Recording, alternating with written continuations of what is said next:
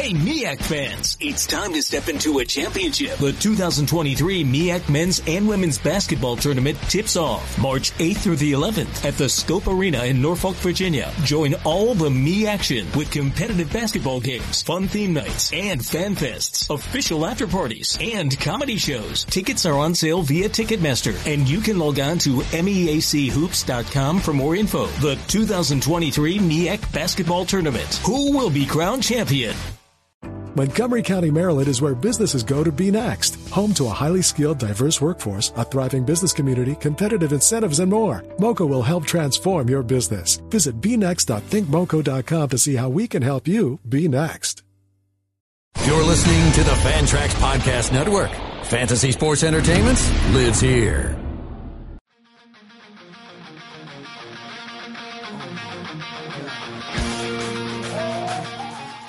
Welcome to the Fantrax Prospect Tool Shed. If you love prospects, you came to the right place, as that's what this show is all about. Covering all levels of the minors to help give you an advantage in your dynasty leagues. Now, here are your hosts, Eric Cross and Chris Clegg.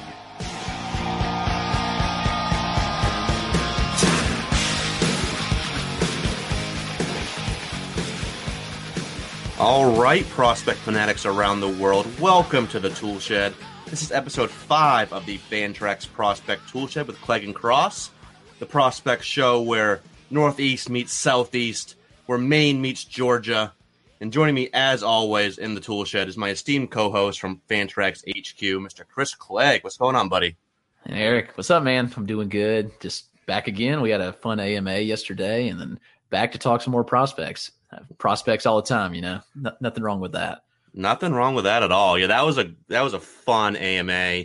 Um, for those of you who missed it, go out and check it out. It's it's pinned on our uh, Pod Show podcast uh, Twitter page right there, so you can go back and check it out. It was about an hour long, a little over an hour. Got through a ton of great questions. Thanks to everyone for tuning in. We'll probably do those probably once a month. Uh, it was really fun, so we'll definitely keep doing those periodically throughout the off season. Uh, yeah, and tonight we got another great show for you here in episode five. But before we get into that, a little bit of housekeeping. You can find us on Twitter. I am at Eric Cross04. Chris is at Roto Clegg. And of course, this show is at Fantrax Toolshed. Please subscribe to our podcast. Leave us a five star review on iTunes or on your preferred podcasting platform.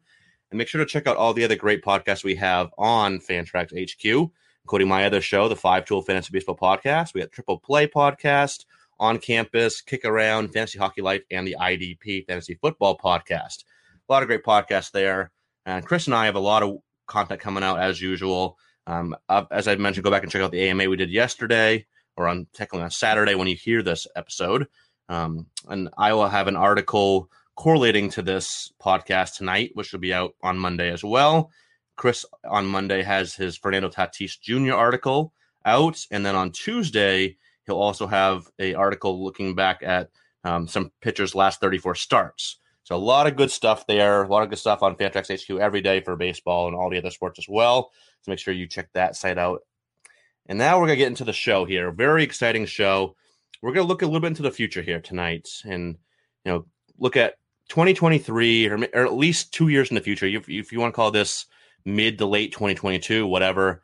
But we're gonna project the top 25 prospects right around two years from now. Basically, get the next two draft classes in that was the main objective there. So if you want to call it spring 2023, late 2022, whatever, just two years from now, uh, we'll go do a top 25 here, but we're gonna go backwards. We're gonna go 25 to one, build up a little bit of suspense. I always love doing that. I don't. I hate starting off with number one in these types of things. I like going 25 to one.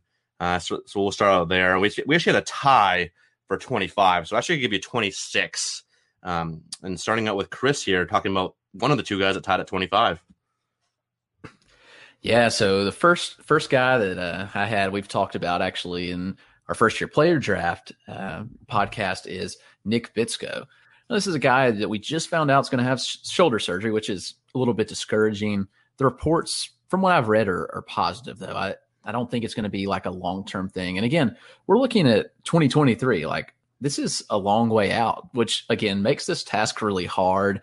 I struggled with it. I changed guys' rankings a lot but it was a lot of fun. It, it really challenged me to look into guys that I may have not looked into as as much in depth as I would have. So it was a good time. But Bitsko, I talked about him a little bit. He reclassified. He was originally 2021 class, but reclassified for this year. Um, he's just turned 18 years old. Very polished for a high school guy. He's got a 60 grade fastball, 60 grade curve, and he's already exhibiting above average to plus command. And he's featuring that changeup also that I think if he develops that change could be a really good pitch. The fastball was already up to 96 and 97. Again, it's 17 years old. That's pretty powerful, man. So he can get up that high. The curveball's got a lot of shape to it, gets a ton of swing and misses with that. And I think that the system that he's in is perfect for him. I was thrilled when the Rays got him. I was really hoping he'd fall to the Braves. Obviously, he's a Braves fan, but being in the Rays organization that just develops pitchers is a huge win for Bitsko. Again, hard to project so far out, but I could really see him rising the ranks and be being one of the best pitching prospects down the road. So Bitsko was our tie at 25, and we'll turn it back to you with with your guy who was your 25th overall. Yeah, I love Bitsko. He's another guy I hope the wish the Red Sox would have drafted, but they passed on him as well as Pete Crow Armstrong and many other guys that were probably better than Nick Yorke. But that's another subject for another day. The other 25th guy here, Termarr Johnson. You know, some of you might not know this name quite yet, but you're gonna. Don't worry, you are going to know this name. He's one of the top prospects in the 2022 draft class. You know, Elijah Green, who, yeah, we'll probably get to in a little bit here, um, is like the number one dude right now in that class. But Termarr Johnson is right there in that kind of that next group of players um, after Elijah Green. You know, right now he's predicted to be a top five overall pick in that range. He's a 5'10, 175 shortstop, still plenty of projection on that frame. He's got an advanced feel for hitting for someone his age. Uh, really can control the barrel well. Pretty good strike zone awareness as well. And then obviously you gotta love you know potential plus power and above average to plus speed there. Uh, one of the uh, recent perfect game uh, event showcases. Uh, I think it was like maybe this one was two months ago. I can't remember exactly when it was. Um, but he had a 95th percentile sprint speed um, in the, the 60 time, I should say, um, at that event, and 96th percentile exit velocity. So he was showcasing, you know, his ability to hit the ball really hard and run really fast. So that's a great mix right there from someone that's still only, you know, 17 years old. Um, will be actually, I think he's only 16 still, um, 2022 draftee. So uh, still plenty of time to, you know, get better, add some bulk to that frame. I say I doubt he ends at 5'10, 175, maybe adds a couple inches, 15 to 20 pounds of bulk. Um, this could be a very, very enticing shortstop. Uh, and, and, he has the ability, the defensive skills to remain at shortstop as well. So um, let's see who what system he gets into. That'll be pretty interesting. So there's so much projection here, both with the frame, with the power. You know, even if he bulks up and, and loses a little bit of that speed, this this this guy is so so very athletic that he'll probably still be at least a you know above average runner down the road. So we could be looking at a you know above average to plus hit tool, plus power, above average speed. You know, like I said, with those defensive skills to stick at shortstop long term, which everyone loves to see. You know, just get ready for this hype train to pick up steam. You know, as, as the draft gets closer, the 2022 draft, because you know, this is a very, very talented middle infielder that should be know, a great power speed asset going through the system. So um, I'm very excited for him. So we'll see we'll see where he falls in 2022 draft. Yep, that was a, a name that you guys definitely need to watch out for. That will be on the rise soon. Going back to another young guy who just turned 18, he was at Oakland A's international signing in 2019. Was the number two international guy behind the Martian Jasson Dominguez, and we're talking about uh, Robert Puason. Now, Puason is yet to debut. We've yet to see him play stateside, which is discouraging. Like I really want to see him play. He's got a very projectable frame that I think he can grow into. Listed at 6'3, 165. So you'd really like to see him add some weight to that frame and potentially grow into the power. Um, he's got a solid hit tool already. The speed is probably his best asset. Obviously, great in the field too. But for fantasy purposes, we're looking at a guy that could steal you 30 bags, potentially chip in 15 to 20 home runs. Again, if he adds the bulk on the frame, I think there could be more power. Um, he's like I said, he's very lean and wiry right now, but should add strength to that frame that he's got. Got a very smooth swing from both sides of the plate, barrels the ball consistently, and he hits a lot of line drives, which I think is encouraging. He hits the line drives to all parts of the field. So I think you're looking at a guy who has a floor of like 15 home runs, but definitely could grow into more with a lot, a lot of speed. Hard to project him right now, but he's got the tools to be a top 25 prospect. Young, want to see him stateside, but he's a guy to watch out for in 2021, and he could be a very fast riser as people get their eyes on him. So Robert Puason is number 24 for us on this list. I really like Puason, and I love that you use the word wiry because whenever any, anytime I hear that word, did you ever watch the the replacements with Keanu Reeves? Yes. remember, remember, that that like I think it was Irish kicker. He's like wiry, wiry. I just, remember, I, I, just think of that part every time I hear the word wiry. Is that that scene where he's just trying to get the get, get back the offensive coordinator to say it right? Right. Um, that's a great movie. I got to watch that again soon. Um, yeah, at twenty three we go to a guy I call the poor man's Jarred Kelenic, and that's Pete Crow Armstrong um, from the, the 2020 draftee. That, as I mentioned many times before, I think he can be close to what Kelenic is, but in both the hit tool and speed, but not quite there power wise. You know, you're looking at a guy that's probably he's definitely got plus speed. You know, plays center field, pretty well, get good range out there, plus speed on the bases. I think he can stick out there.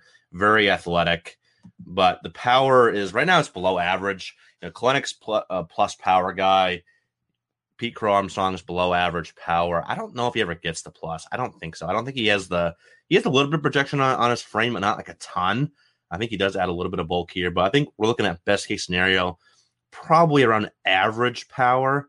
But that's never going to be you know a big part of his game. Maybe he settles in as like a 15 to 20 homer type at peak. But you know, the reason why you're going to want him is for what he can do. You know, with the in the average and on base departments, you know, he's shown a very advanced eye. I'm not sure if he'll have a super high walk rate, but um, definitely a guy that can hit for a pretty solid average. You know, bat the ball skills are close to plus. As I mentioned, he can use the entire field. You know, very mechanically sound swing, quick hands, um, direct path through the zone. Um, that bat head stays with the zone a long time, and he can really whip it around. So um, really like what he can do with the bat here. More of a line drive, gap to gap type of hitter. But yeah, like I said, one that can hit for a pretty high average, which should correlate to a pretty solid OBP as well. And he looks like a number two hitter to me. He really does. Guy that can, you know, get on base, you know, make good contact, a little bit of pop, you know, plus speed, probably looking at like a 25 steal guy. Maybe, you know, maybe he gets up in the 30s a little bit, you know, some seasons up in there, but probably guy that settles in like the mid to upper 20s uh, for steals know, someone that you know Mets fans should be very, very excited about. Uh, was their first overall pick, 19th overall in 2020. You know, a few years away. Obviously, he was a, he was a high school bat.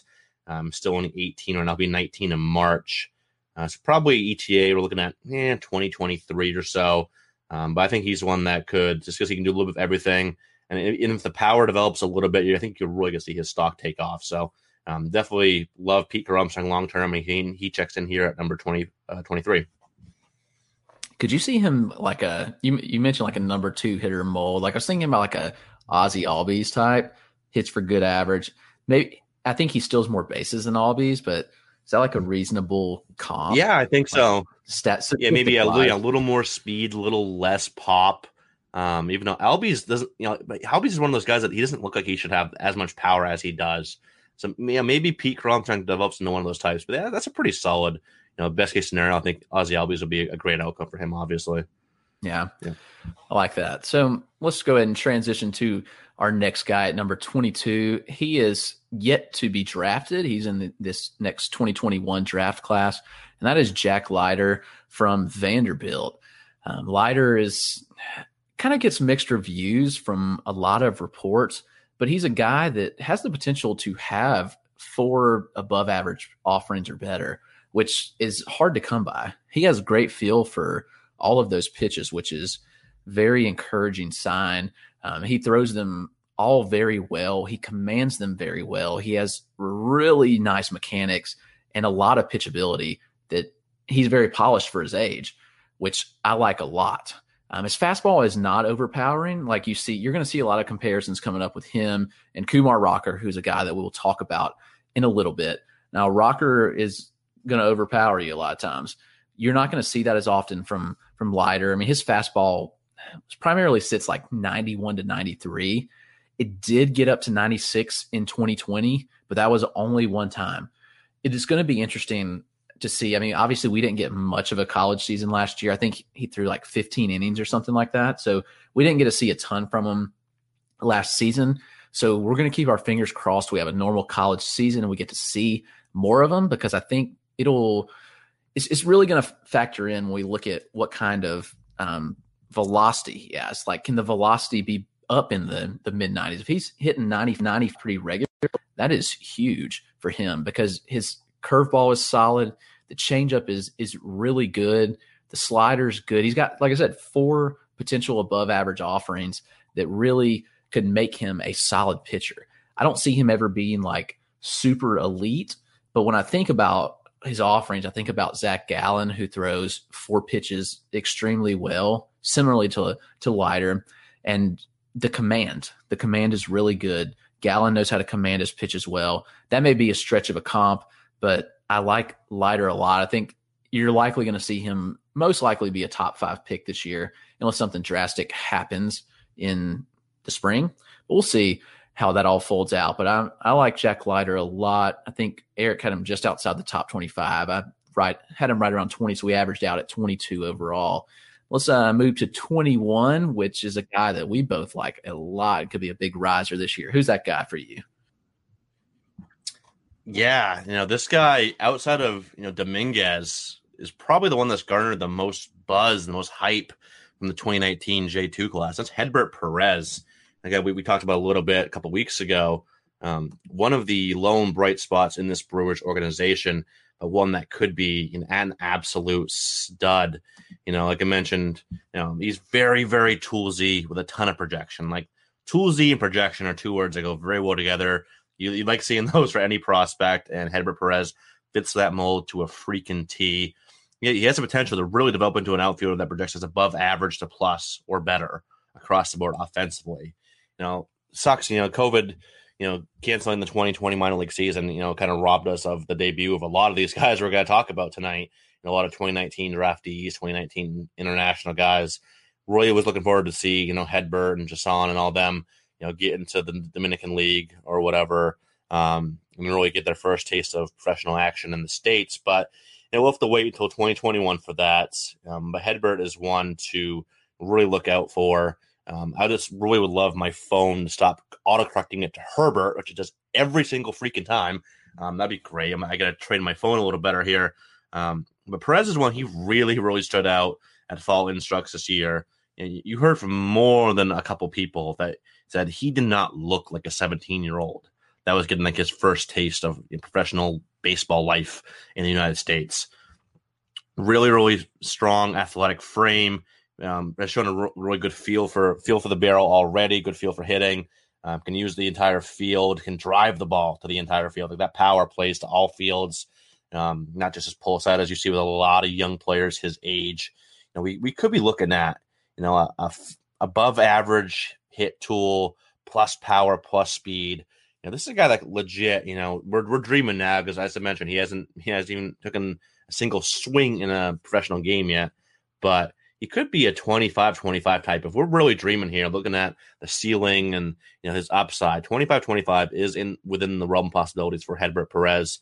Now, obviously, he's still very raw, a lot to work on at the plate, you know, far from a finished product. As as toolsy and as exciting as he is, you know, all around with his power, his speed, you know, this is still you know, one that is going to be four or five years out from you know helping out with Milwaukee, but all the building blocks are here. All the pieces are here for Perez to really, really flourish, really break out, rise. He's already rising up prospect rankings.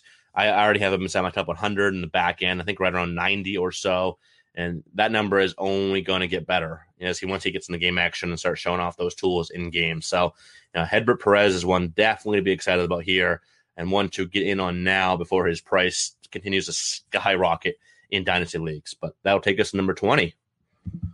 Number 20, the Reds' first round pick this season, number 12 overall, is Austin Hendrick. Uh, Hendrick has big raw power and from the left side of the plate, and that's going to play extremely well in Cincinnati, which is exciting there was a video of him earlier this fall, a couple, a couple weeks ago in Instructs, where he just absolutely tanked one off Ethan Hankins in a game they were having, and he just looks like a monster already.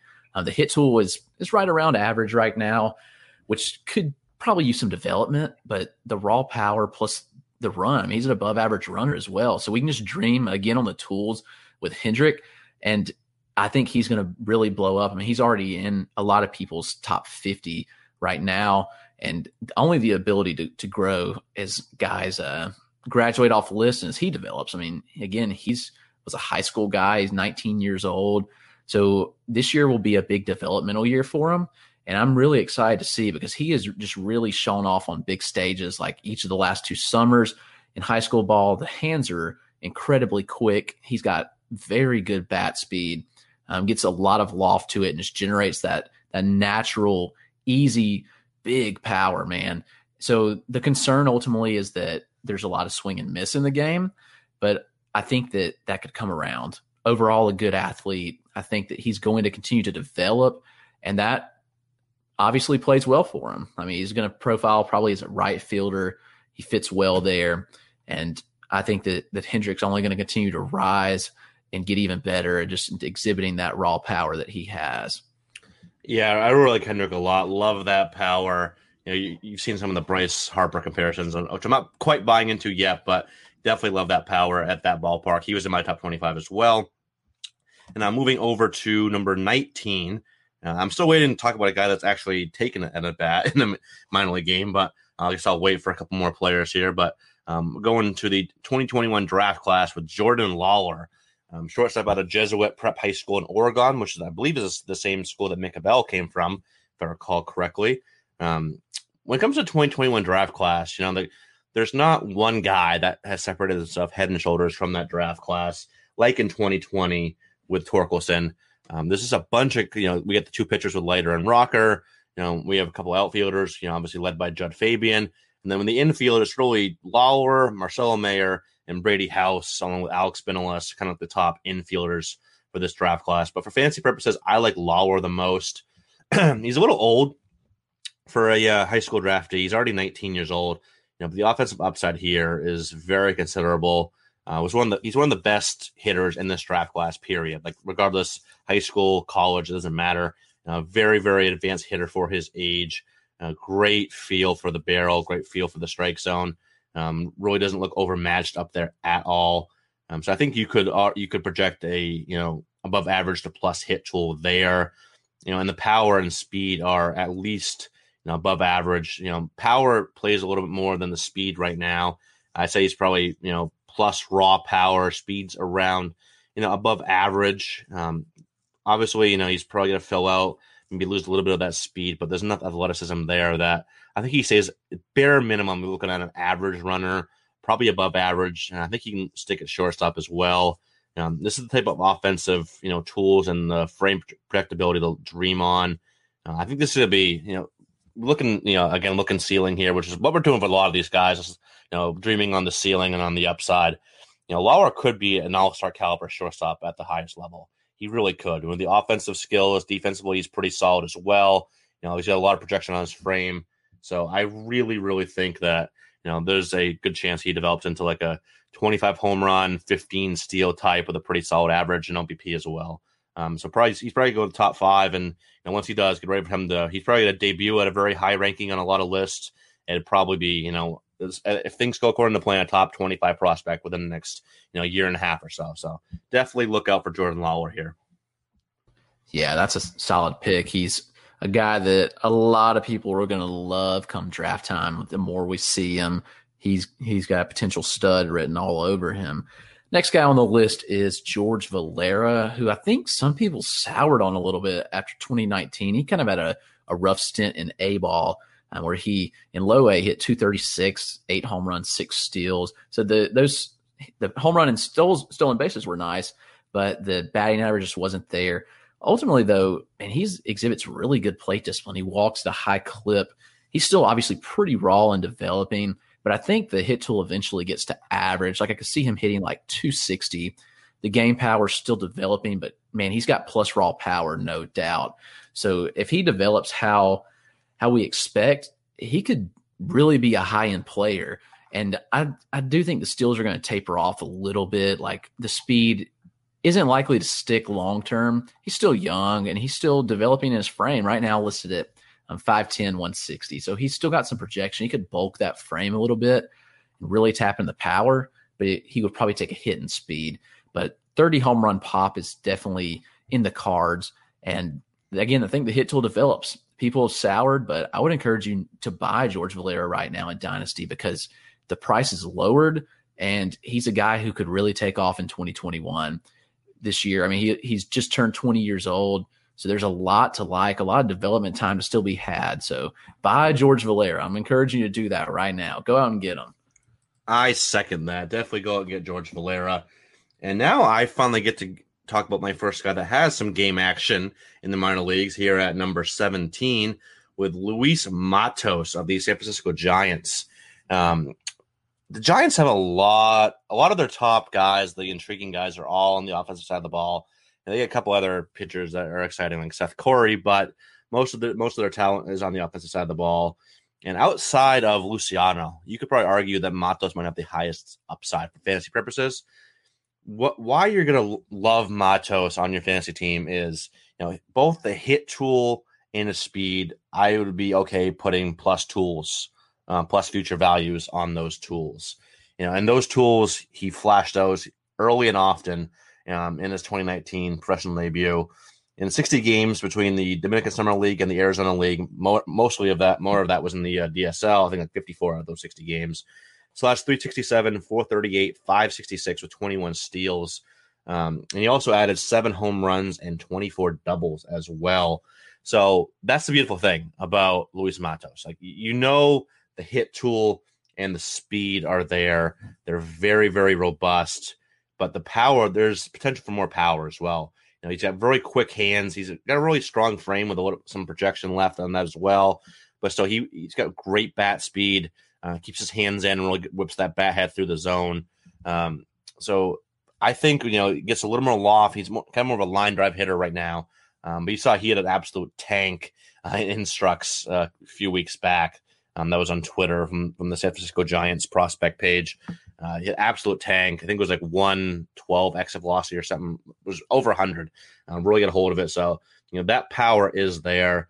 So I think is if the power continues to blossom, I think it, it could be at least average, maybe above average raw power, be like a 15 to 20 homer type to go with a high average um, and 25, 30 steals as well. So it's a great all around package um, and one that's already shooting at prospect rankings and probably will, will continue to do so uh, here over the next year or two. So definitely a, a great buy right now. Um, don't wait too long.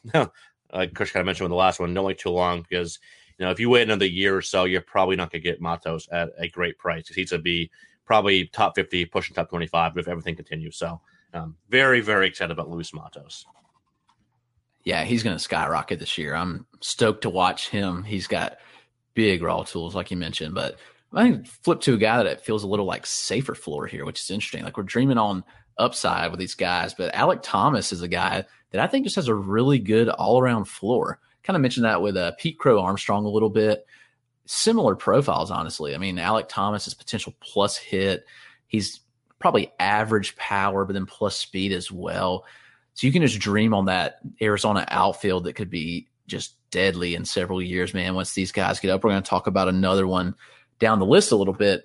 But Thomas has been very impressive in his time in the minors. Again, he's still a young guy, just 20 years old, kind of dreaming on that upside from the left side of the plate. I think he could provide a lot. I mean, he high OBP guy, solid batting average. I'm just impressed with everything I've seen.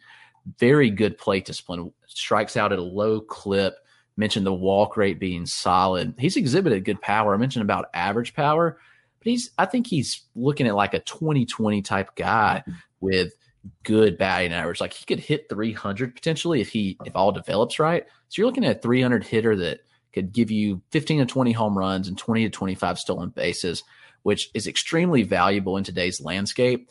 And even though it's not like the crazy upside of some of these guys, it just feels safe. And so Thomas is a very valuable guy. He may be flying under the radar because he's just, I don't know, he, he's not the flashy name in the pan, but Thomas is just a guy that I think is going to produce and it feels like a safe bet to produce. So again, these are guys I think you should buy now. Like we've mentioned the last three guys. Thomas, like Thomas's value may drop because he's never he's not just going to be flashy, but he could give you enough to really contribute and be a solid piece. I think. He's my boy. I love Alec Thomas. I've been, you know, me and uh, Chris Welsh have really been battling for the the title of you know top Alek Thomas fan, the highest ranker. Um, I think we might have another one here with you, Chris, joining our uh, little fan club here. Um, going to number 15, uh, my first pitcher I'm talking about here tonight. Chris alluded to him earlier. Jack Leiter's teammate at Vanderbilt, Kumar Rocker. First off, great name, 80 grade name. Gotta love it. People are gonna have a lot of fun making fan- fantasy team names with, with using this name if you have him on your team down the road you know, he's really the odds on favorite to go number one overall in the 2021 draft. A lot of mock drafts have him going number one overall um, to Pittsburgh, but you know, that's not that's not a like I said, not a foregone conclusion like it was with Torque this year. But he has all the makings of a frontline starter. First off, he's a beast. Like he's 6'5, 250. Like, is he a pitcher or a you know a defensive end or outside linebacker or NBA power forward or something like that? Dude, but he's not like he's not Bartolo Colon. Like um, I love Colon. I hate using him as an example, but you know, Kumar Rocker is very, very in shape, very buff, very strong frame. You know, this is a guy that he could be a 200 inning guy. Like he's got the you know the body to be a workhorse innings eater, but the the upside and the stuff to be an ace, which you you gotta love. And he's got a really smooth delivery too, very low effort. You know, it's one of those the easy gas deliveries where it doesn't look like he's about to pump in 96 on you, but he does. That's where he sits, you know, mid 90s, can touch 98, 99 or so at times with, just because of his arm speed, which generates a lot of that electric velocity. But then outside of that, his slider, holy crap, his slider is ridiculous. This is a double plus slider, mid 80s, sharp break. Right now, this is one of the best sliders in baseball, right now, at any level. Doesn't matter, pros, minors, college, high school, I don't care old timer league. This is one of the best sliders you're gonna see in all of baseball. It's just so filthy. Go look up video of him if you want to watch that. You know, also mix in an above average to plus changeup, solid fading action, and an occasional French curveball, which he doesn't really use too much. But that fastball plus fastball, double plus slider, potential plus changeup combination, man, and he's got pretty solid command and control as well. Um, he's the entire package. So, like I said, we could be looking at a 200 inning guy 250 plus strikeouts, kind of a Gerrit Cole type. If you're looking for the next Gerrit Cole, Rocker could be it. So very, very, um, and, and very excited for him to debut once he gets in the draft through the draft next year. So love, love, love Kumar Rocker. Yeah, that's an exciting guy for sure. He's really going to take off. Hoping to get him on a lot of dynasty teams. Next guy is a guy that a lot of people are coming around on that I think the tools again are there to really take off and that's Orelvis Martinez. Martinez is a stud. He was he he added to the Blue Jays 60 man earlier this year. He was just 18 this year, just turned 19 several days ago. So happy late birthday there, Orelvis. Um, the hit tool still developing, pretty pretty raw there. The, the power though, man, could be very legit. I think you're looking at a guy who has potential plus power. Game powers still developing.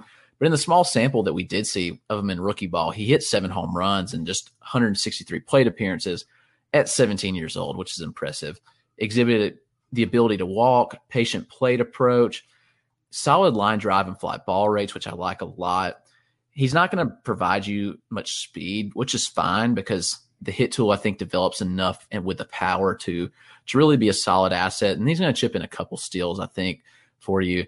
So a very valuable piece there to an already loaded Blue Jays team, which will be interesting to see how it shakes out. Like, where in the world is this guy going to play? Because they just have so much talent. I don't know where on the field he actually like fits. Obviously, right now he's like a third base, shortstop type of guy. But again, they're kind of set there. We'll see how all this develops long term. But again, the bat's going to play. They're going to find somewhere to put him. Orelvis Martinez, definitely a guy to watch out for to continue to rise in rankings. I think he'd be, be a big riser in 2021. So excited about that one as well. Man, Toronto just has so much talent, especially in that infield. Like, where the hell are they all going to play? Um, but yeah, we a little sneak peek. We got one more Blue Jay here. We'll talk about in a little bit, which I think actually might be Chris's next guy he's talking about, or two guys from now for Chris. But yeah, another Blue Jay on the on the horizon here in these rankings. And that brings us to number 13, another pitcher here who I have said is probably my favorite pitching prospect in all of baseball already. I love this guy, Mick Abel. You've heard us gush about Mick Abel on this show plenty of times, and on our you know on our Twitter page for the show. You know, I, I put out a tweet that I projected him as number one pitching prospect in 2022. So no shock that he is the number one pitching prospect on this list here at number 13 overall. Uh, God, I just so much to like about Mick Abel. It's just it's hard to encapsulate it in you know 90 seconds, but I'll do my best. He has four pitches that project as above average, plus or better. He, big fastball, mid 90s. Maybe you might even see that end up in the upper 90s if he adds bulk to that six five frame. So he's still got plenty of projection left. Still only 18 years old. Could be looking like a Verlander type that just sits high 90s all the time, touching triple digits. We could see that. You know, on top of that, you know, three really good secondary offerings you know, curveball, slider, changeup, all project above average to plus. And, you know, as I mentioned many times, very, very good command and control for his age. You know, potentially be above average to plus in both of those departments as well. You know, these types of arms, they don't come along very, very often. So uh, I'm expecting Mick Abel to be talked about in, you know, a couple years, like we're talking about Mackenzie Gore now. He's that good and potentially be a frontline starter pairing with Aaron Nola, Spencer Howard, and that Phillies you know rotation. That is a damn good looking one, two, three. Um, so th- there's no pitching prospect I'm more excited about right now than Mick Abel. So no surprise he's the number one pitcher on our list here at number 13. Yeah, you know I love him as well. He's a stud in the making. So keep an eye on him. Get him everywhere in first year player drafts. You will regret it if you don't. Transition to another guy who I really love, and that's Eric Pena with the Royals. He put out a video the other day of a swing, and oh, I was just so Ooh. amazed at his swing watching it, yeah, man. Just every aspect of it just screams easy raw power and the such good back control. He's going to hit for good average, and the swing is so smooth. The hands get through the ball so well, which for a 17 year old is quite quite impressive. We haven't been able to see him obviously over here stateside, so that'll be a big big move for him this year. See him in 2021, obviously in the minors, which is exciting. But looking at a guy that has already probably above average hit tool, just with that swing and the contact skills and the the bat to ball, man, the way he gets his hands through so quick. Looking at above average power as well. Like he's a guy I could see hitting like 280 with 30 home runs, and that's very valuable. He's not going to run a ton, but he has the athleticism to probably steal you like five to seven bags. You're not going to see him post like elite like speeds or anything like that. His his clock times aren't going to be great, but he, I think he's athletic enough, like I mentioned, to chip in some steals there, which would be encouraging. But man, when I saw that swing, I was just dreaming on the upside here. And we obviously like him a lot because he's our 12th overall guy for 2023. So he's probably going to take a big jump this year as we really get to see him over a full season here. So I'd expect him to take a big jump this year and then probably even bigger next year. But because again, just 17 years old and doing what we've seen him do, very impressive, man. Love, love, love Eric Pena. Yeah, that, that video, definitely go check it out if you haven't seen it already because it is absolutely exciting. It's just him taking a swing, but it's just so beautiful as, as Chris just talked about. Yeah, very, very exciting player for sure. Now we're going to go at number 11 a player that is almost the exact opposite of Eric Pena. It's kind of funny. A guy that has minimal power, ton of speed, great contact skills. and we're talking about the the more flashy outfield prospect in the Arizona system, but not even the best outfield prospect in this system. But we're talking about Corbin Carroll here, number 11 overall. And one of the handful of guys that actually has some at bats under his belt in the minor leagues. Uh, played in the 31 games in the Arizona League and 11 games in the short season Northwest League with Hillsboro. Uh, combined the slash 299, 409, 487 with 18 total extra base hits, only two leaving the yard though, 18 steals in 19 attempts. You know, as I mentioned, the hit tool, the approach, and the speed are why you want Corbin Carroll on your dynasty league teams. He's not big. He's 5'10, 165. A little bit of you know potential protection left in that frame, but not a ton. I don't see him ever being. I think the cap for power wise is probably 15, but I do think you know he produces pretty solid exit velocities. can really drive the ball. So there is a chance he, you know, I think he does add some power. But like I said, probably more so in the 10 to 12 homer range. But if he does that, that'll just be the icing on the cake of this profile. This is the guy that's got to hit 280 or higher, probably with these contact skills. Really, really smooth swing, ton of bat speed, quick hands. Uh, he looks in control of his at bats up there. Doesn't get fooled often. Great pitch recognition for someone his age. Um, doesn't strike out too much here. Only had uh, 41 strikeouts and 186 plate appearances and walked 29 times. So really good eye here. Um, I think he could be a higher OBP guy. You know, I think he could probably be with Alek Thomas hitting second, maybe Corbin Carroll lead off, Kristian Robinson hitting third. That's pretty damn good potential one, two, three down the road. Um, but yeah, this guy could steal 35, 40 bases. He's that quick.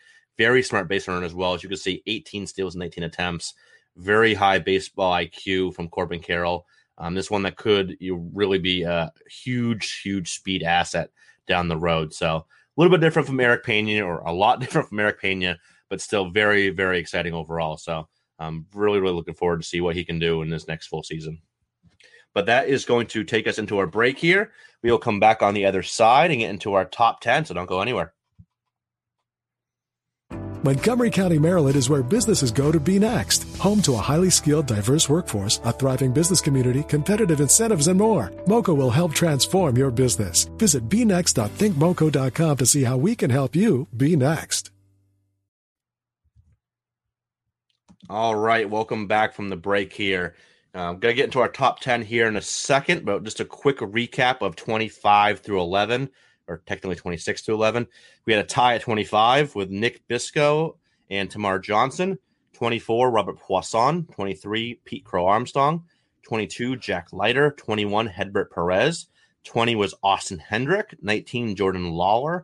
18, George Valera. 17, Luis Matos. 16, Alek Thomas. 15, Kumar Rocker. 14, Orelvis Martinez, 13, Mick Abel, 12, Eric Pena, and 11, Corbin Carroll. And that brings us to our top 10. Chris, who do you got at 10? Number 10, man. Another Toronto Blue Jay, like we there mentioned. Yep. Jordan Groshans, man, he is very toolsy. He already showed off his hit tool in 2018 and 2019, man. He just hits the ball extremely well. He hit 331 in 2018 in rookie ball, 2019 single A, he hit 337. Obviously, small samples, but when you watch him, man, he just got great ability to hit the ball. The power is still developing. Like you're looking at a guy that has plus raw power pretty easily and has solid speed as well. Only one stolen base for his career, which is not to be discouraged because he's a good runner. He could steal bags if he wants to. I think the another benefit is that his glove and arm both really play. So he's pretty well rounded, and I think they're going to find a spot for him.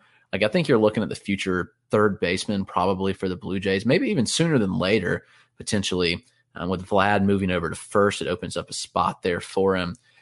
He could be a stud, man. I'm telling you, between all those assets that he has and the tools, looking at solid batting average, potential like 25 to 30 pop home runs, and then you've got good speed as well. If he chooses to run, he could be very, very valuable. So Groshans is a guy that I'm pretty stoked about, and I'm looking forward to really getting to see more this year as we see him move up the ranks of the minor leagues and even working his way to Toronto. We've got him listed for this 2023, but he could debut sooner. Who knows if they if they want to push him? He just turned 21, but I could see them making a push for him if they're contending. We'll see how that plays out. Yeah, I, I, could too. He's one I'm definitely looking forward to see. Hopefully, he gets some time in New Hampshire near near me, so I can get some live looks at him. But yeah, very very potent bat.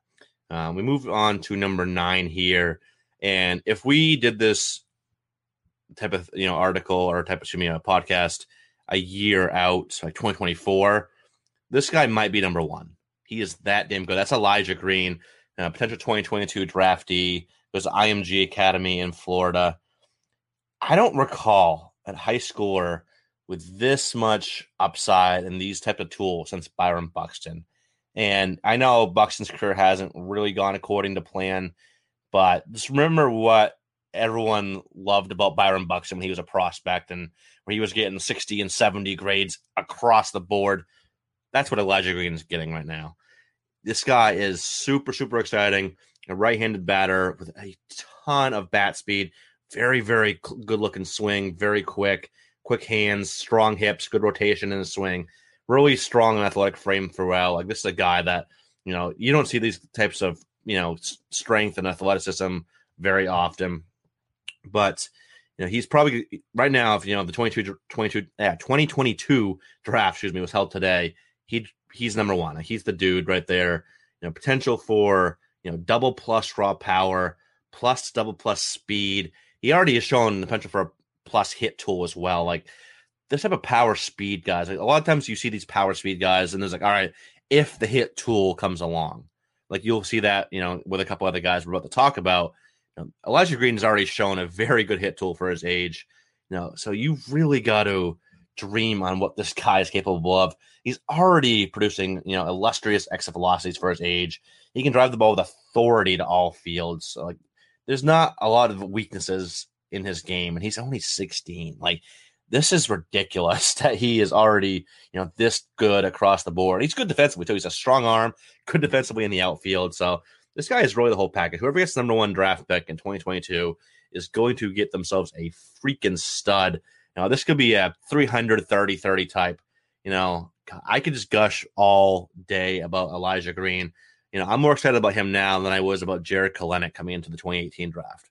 That should freaking tell you something right there. I'm more excited about Green at this current point than I was at Kelenic when he was still, you know, in, in high school going into the draft. And Green still has another year and a half to go before before he's drafted. So if somehow you can work it so you get a, a chance to get him in your first year player draft down the road, definitely do so because this guy's going to be an absolute stud. Obviously, many years off, but you know, this is one that can really, really put up some monster seasons and, you know, be a guy you're drafting early on in fantasy drafts, and, you know, five, six years down the road. So love Elijah Green, super high upside. So we had the guy who we think will be number one FYPD guy in 2022. And here is our number one guy for the 2021 FYPD, and that is Jud Fabian. Another guy who I just saw a video of earlier this week in a scrimmage, Florida was having their uh, orange versus blue game, and he smacked this ball over 440 feet. They said came off the bat at with 116 mile an hour exit velocity. You know how many people had uh, exit velo of 116 this past season? I think just, just like six. Yeah, was like most six. of them probably on the Yankees, like Stanton, Judge. I think maybe Lou Bob had one around there. Six players had that kind of exit velocity, and obviously they're they're playing with metal bats, which is different, but still like he's got that crazy power. But really, I don't think any one tool stands out above the other. Like he's just like above average all across the board. He's got a great hit tool right now, probably like a 55 grade hit that's gonna I mean, that's gonna play at the next level. It's played throughout college at the highest level at Florida. He's got a, a smooth swing, gets the bat through the zone well, pretty solid leg kick there. The power looks like a guy that can hit 25 to 30 bombs. Um, again, you hit the ball as hard as he's reportedly done, then dang, that's just impressive. But uh, he well rounded even more. We're looking at a guy who can run as well. I mean, he's got great clock times, 55 grade runner, arguably to like a 10 to 15 steal type guy, I think, as well. And he, he plays great in the field, great arm. He's like the legitimate five tool player, which is quite impressive across the board, Fabian is just legit. I think he has an argument to go number one. I'm not sure if he will in the actual draft, but I think he's definitely should be in first year player drafts, the number one pick as of right now. A lot can change. Like we know, we're months out from the draft, but Fabian is legit. The power's legit. The speed's legit. The hit tool's legit. And he's already playing at the highest level of competition, which is exciting. So he's a guy that I'm stoked about for this coming draft class and a guy that we should definitely be watching for in college ball in the spring.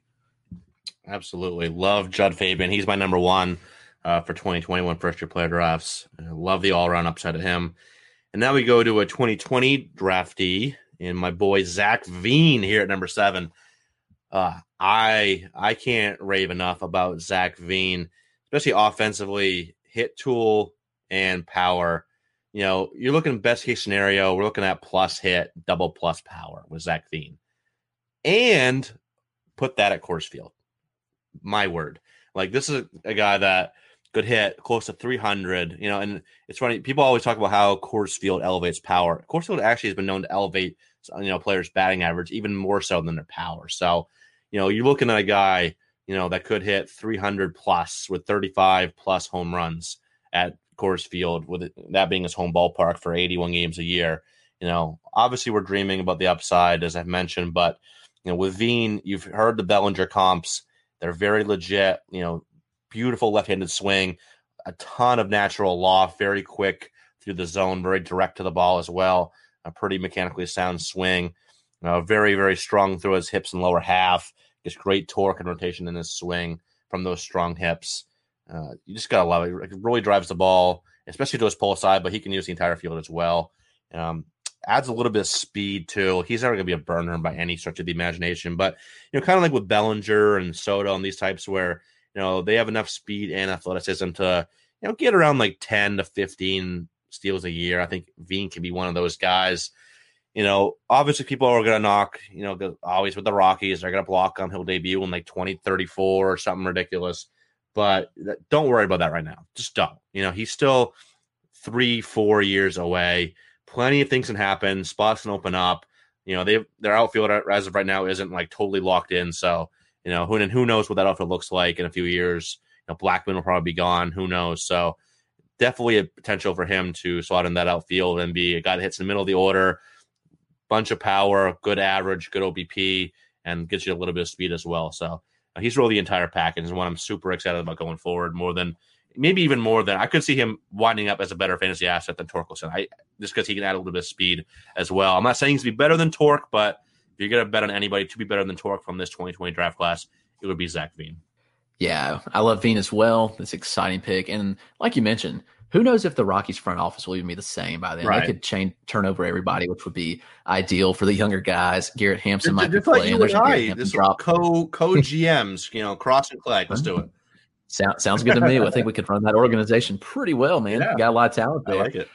So let's flip on over to our next guy. This is probably the most hyped international prospect in some time. He got the nickname the Martian at 16 years old. And when you're getting a nickname like that at that age, you're obviously pretty special. Jasson Dominguez, man, he is a stud across the board, potential five tool guy, which I've kind of pulled back on a little bit because if you just look at him, how he's beefed up, he just looks like a linebacker, could even be a defensive lineman. So he was originally graded as like a plus potential double plus runner. I'm not really sure that's if that's still in the cards because I just can't see that man that big moving yeah. like that. I really want to see him actually in game action and see like get some clock times on him because like he was a guy we were throwing like 30 30 potential on when he came when he signed. But now I don't know if that's in the cards. Obviously the power's there for him to be like a 30 35 home run guy. The hit tool is legit. I think he could hit 300 in quite a few seasons. Like probably not. I'm not going to say he's a 300 career hitter, but I could see him fluctuating between 280 and 300 depending on the year. He's like that talented of a hit tool. Again, I don't know where to project the speed right now. That's so hard to do with with what we haven't seen other than his body. and with that body, I think it's going to be hard to steal a ton of bases. We'll see how it plays out. We'll see him in the spring, hopefully, get some clock times on him, see how he runs, and maybe we can go around to that. But man, the, the comps to Trout, man, they were crazy. How hyped he was. Interesting. Those are lofty comps. We'll see how he develops, but he's definitely got the upside to be the number one fantasy um, prospect, in my opinion. So we'll just see how he develops and how his body develops also, because it's crazy how beefed up he really was. So Dominguez is exciting. I think we've got him at number six overall. Let's go to number five, another very exciting guy. Yeah, I, I want to see how that speed plays with Dominguez, but yeah, he's probably the most hyped up international guy I can remember. Like, I don't think like Wander Franco didn't even have this much excitement. It, it kind of developed over his first year in the states, but the, the amount of hype around Dominguez before he's even taken his first professional swing is ridiculous. You see all the all the videos of him just hitting tanks and looking like a tank as well. Um, I'm just calling him Tank. You know, Martian. You know, that's a great nickname, but you know, we, we think of a new nickname that just shows off how freaking buff that dude is. But yeah, moving on into the top five now. There's a guy I wrote an article on earlier this offseason. That's CJ Abrams, shortstop from the Padres. You know, if you want to get him in, in Dynasty Leagues, good luck. He already has that Padres tax, how he debuted in the uh, uh, mostly in the Arizona League in a couple games end of the year in the Single A Midwest League as well um, during that playoff run. But overall, slash 393, 436, 647, 13 doubles, eight triples, three dingers, and 15 steals in 34 games total with 165 plate appearances. Did get caught six times as well, but you know this is a legit 40 steal threat in the making, uh, and a guy that the hit the hit tool is borderline plus as well. You, know, you always saw it. You know the tools were there. People were excited about him in the draft. He was taken sixth overall by the Padres in 2019, and then to come out with this type of debut, that really vaulted him up list where he's you know, for most fantasy focused lists, he's in everyone's top 10 now. He's in my top 10 at number seven overall. Gotta love these all around tools. I said the hit tool and the speed are what's going to get him, you know, a lot of his value. But, you know, there's more power projection there as well. And he's 6'2, 185. He's pretty solid frame. Uh, I think he adds a little bit of bulk. He's already shown that he can hit, he can scorch the ball all over the field. So uh, I think once he just gets that launch angle up a little bit, starts driving the ball in the air more consistently, I think he can be like a mid to upper teens home run guy at peak. Like I really think he has at that type of uh, potential. I don't think he ever gets above 20. I think that 15 to 19 range is probably where he is at peak. But you know, add that in to, you know, looking 290 to 310 average. I think he really has that type of hit tool, those types of contact skills, you know, and then 35 to 40 steals. Like, you know, kind of what Trea Turner was before he started hitting for more power recently. Early career Trea Turner, I think, is, you know, what we're banking on here, the, you know, the overall like best case scenario. And obviously, you know, very, very rare that these guys make it to that. You know, that's like a 95th percentile outcome.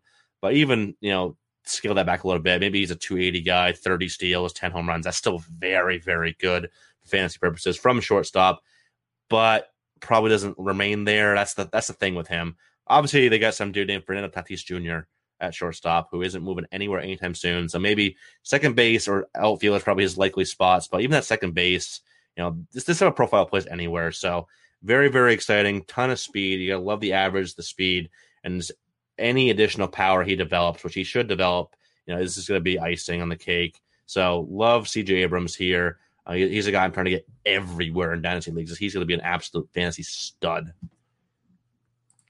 Yep, that is a great pick as well, man. Love Abrams. I like the Trea Turner being a high end outcome, obviously, but similar, I think, um, approach there. Could see obviously the steel solid hit tool. And the next guy that's number four on our list is a guy that I think was highly debated last year with in FYPD drafts with CJ Abrams, another shortstop. This guy selected second overall in the 2019 draft by the Kansas City Royals. that's Bobby Witt Jr. A lot of people soured on him. Again, he had a, a not great pro debut last year in rookie ball. He hit 262, 317 OBP, and only a 354 slug. Hit one home run, stole nine bases, which was encouraging. Obviously, that was just 37 games. So to see him steal uh, nine bags was was pretty solid. But some people saw that and like, well, he doesn't have the power that we really thought he would. This dude's got the power. He's got potential plus power. There's no questioning that. He's got like 27 to 30 home run pop in the in the cards when he develops. I mean, the speed's there for him to potentially steal 20 bags. I mean, looking at a guy right now who's above average hit tool, potential plus power, potential plus run, and he's an elite fielder also. He's got a, a plus arm, plus field. Again, five tool type of guy. Love, love, love Bobby Witt Jr. I think this year you're going to really see him develop. And the word is that he's been actually getting some reps in center field that the Royals want to get him in the lineup like ASAP. They said that he was good enough in instructs to be on the major league team right now. That'll be interesting. We've got him listed on this list for 2023. I have a hard time. We debated. We went back and forth whether we should include him or not. Were those rumors true? We don't know. I mean, he's only 20 years old. I have a hard time imagining they push him when they're not really contenders yet. Like I could see them continuing in several years, but but not in 2021. But there are rumors floating that he could be on the opening day roster, which is just nuts. But again, watch for him in the spring. If he's looking as good as they say, I mean, you're not going to want to miss out on him, especially if he is debuting this year, which is to me just still crazy. But that's what the talk's been around camp. So we'll see how that shakes out. But but Witt's a very solid player across the board. I wouldn't concern yourself as much with his numbers in 2019. Just trust the skills. He's got the skills all across the board. And I think they continue to develop. He's got the pedigree of a MLB player, and he's going to be a great one at that. And the Royals team, again, as these young guys keep coming up and developing, very excited about that. Very excited about Bobby Witt. So watch out. Keep an eye, keep your ears open. if he debuts in 2021, then this will obviously he'll come off our list for 2023, but it could be very exciting for sure. Yeah, no, he was one of the harder ones to decide if we should include him or not.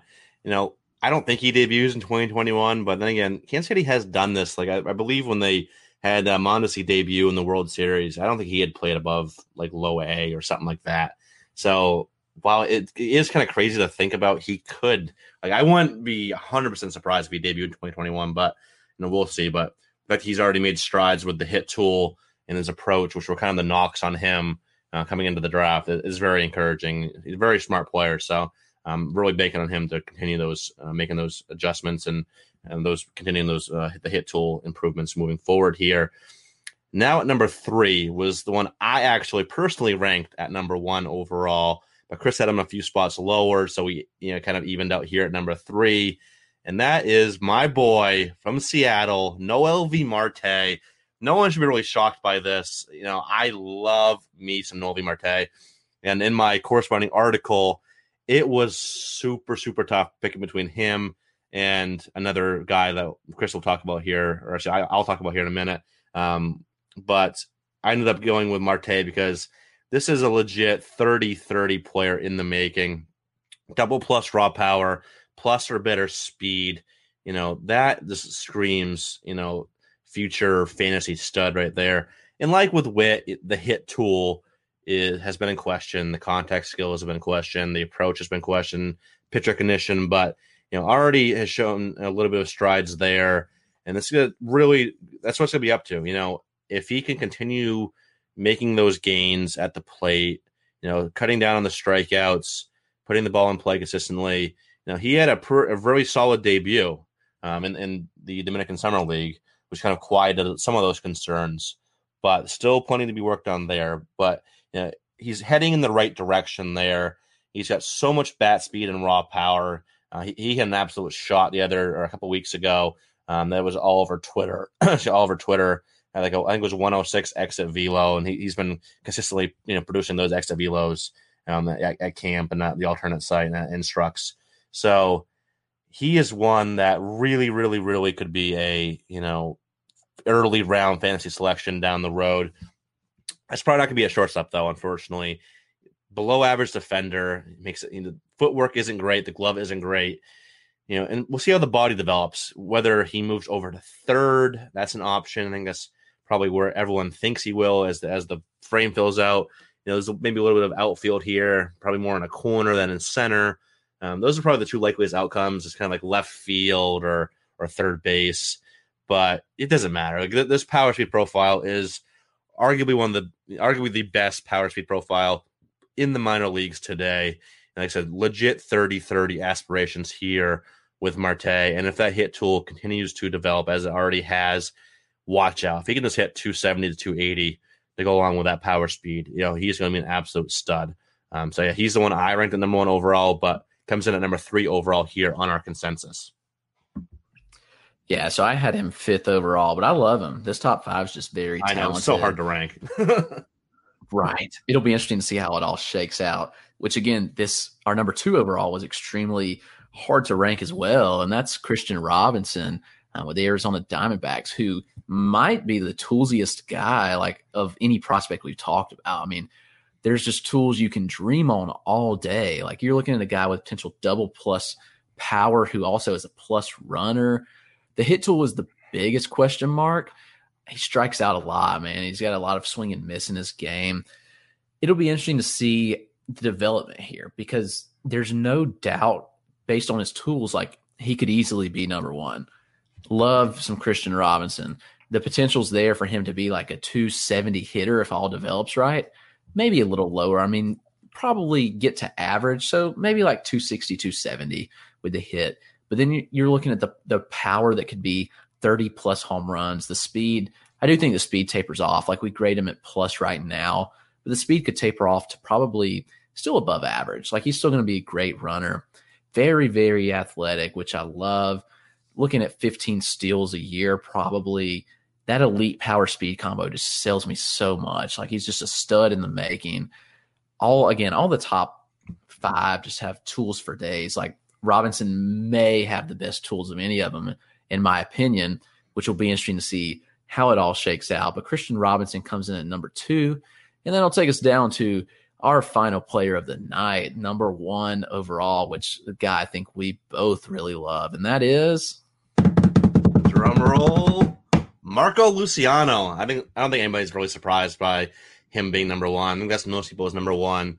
Like I put up that tweet from our account earlier, like who's your who's your number one once the you know the big three of Wander, Kelenic, and Julio graduate, and I think half the answers were Luciano. So no surprise here. He earns this top spot for our, our you know future 2023 top 25 here. Potential, you know, he might have the best hit power combination in the minor leagues. You know, another one that can rival is, is Spencer Torkelson, but Luciano is projects as a plus hit tool, double plus raw power. You know, he is just he just oozes oozes upside out of that bat. You know, illustrious exit velocities. The bat speed is ridiculous. Quick hands, strong frame. Everything about his swing is quick, but very in sync, though. You know, all the moving parts are in sync. Very, very balanced at the plate. Doesn't get fooled very often. Had a great, great debut uh, in the Arizona League last year. Really tore up that league. You know, hitting for power, even you know, stealing a, a bit of bases as well. Even though he got caught a lot as well. But you know, speed's never going to be a huge part of his game. You know, that's kind of why I gave the slight nod to Noelvi Marte, which is no knock at all to Marco Luciano, but you know, it was hard. Like I went back and forth so so much on my number one personally. Um, ended up putting Luciano at two, obviously, but you know, you're looking at a guy that could hit right around 300, you know, 280, 290, 300, you know, maybe even a little bit more than that. You know, I want maybe in 310 at best case scenario, but a guy that's gonna hit for a very high average and not doesn't strike out much at all 35 plus homer pop as he keeps filling out. You know, 10 to he's another guy that I think will be around like 15 steals or so. He's a slot right in the middle of that order, and that could be a pretty good San Francisco lineup down the road. Like like I mentioned earlier when I was talking about Luis Matos, a lot of their top prospects are on the offensive side of the ball with Luciano, with Joey Bart, Hunter Bishop, Heliot Ramos, Luis Matos, Alexander Canario, you know, Toribio. A lot of these guys are, you know, if they get a few of those guys to, to hit, the stick, and this could be very, very good. You know, under the radar lineup for San Fran in a few years, and maybe they add some pieces to that through free agency or trade. We'll see, but I think Luciano you'll hit right in the middle of that lineup, right around Joey Bart. You're gonna be, you know, five category, you know, monster, especially in four of the five, with still adding some pretty good speed in there as well. Um, but yeah, Luciano is the dude right now, one of the you know most buzzy prospects in the minor leagues, and uh, expect that to stop anytime soon. So uh, he takes our number one spot here. And again, just a quick recap 25 to 1. Uh, we had a tie at 25 with Nick Bitsko and Termarr Johnson. Then we had tw- uh, 24 Robert Puason, Pete Crow Armstrong, Jack Leiter, Hedbert Perez, Austin Hendrick at 20. Then 19 through 11 was Jordan Lawlar, George Valera, Luis Matos, Alek Thomas, Kumar Rocker, Orelvis Martinez, Mick Abel, Erick Pena, Corbin Carroll. Top 10 Jordan Groshans, Elijah Green, Jud Fabian, Zach Veen, Jasson Dominguez, CJ Abrams, Bobby Witt Jr., Noelvi Marte, Kristian Robinson, and Marco Luciano. Man, Chris, that was a freaking blast. Um, I, I would love to do 25 more, but you know, we'll keep it to 25 here. Maybe we do another one in the future. There's a lot of stuff we can do on this podcast. So this was a ton of fun. Hope everyone enjoyed it. Uh, follow us on Twitter. I'm at Eric Cross 04. Chris is at Roto Clegg and our show is at Fantrax Toolshed. We'll be back again same time next week with some more prospecting goodness for you. So make sure to tune in then. But until then, take care.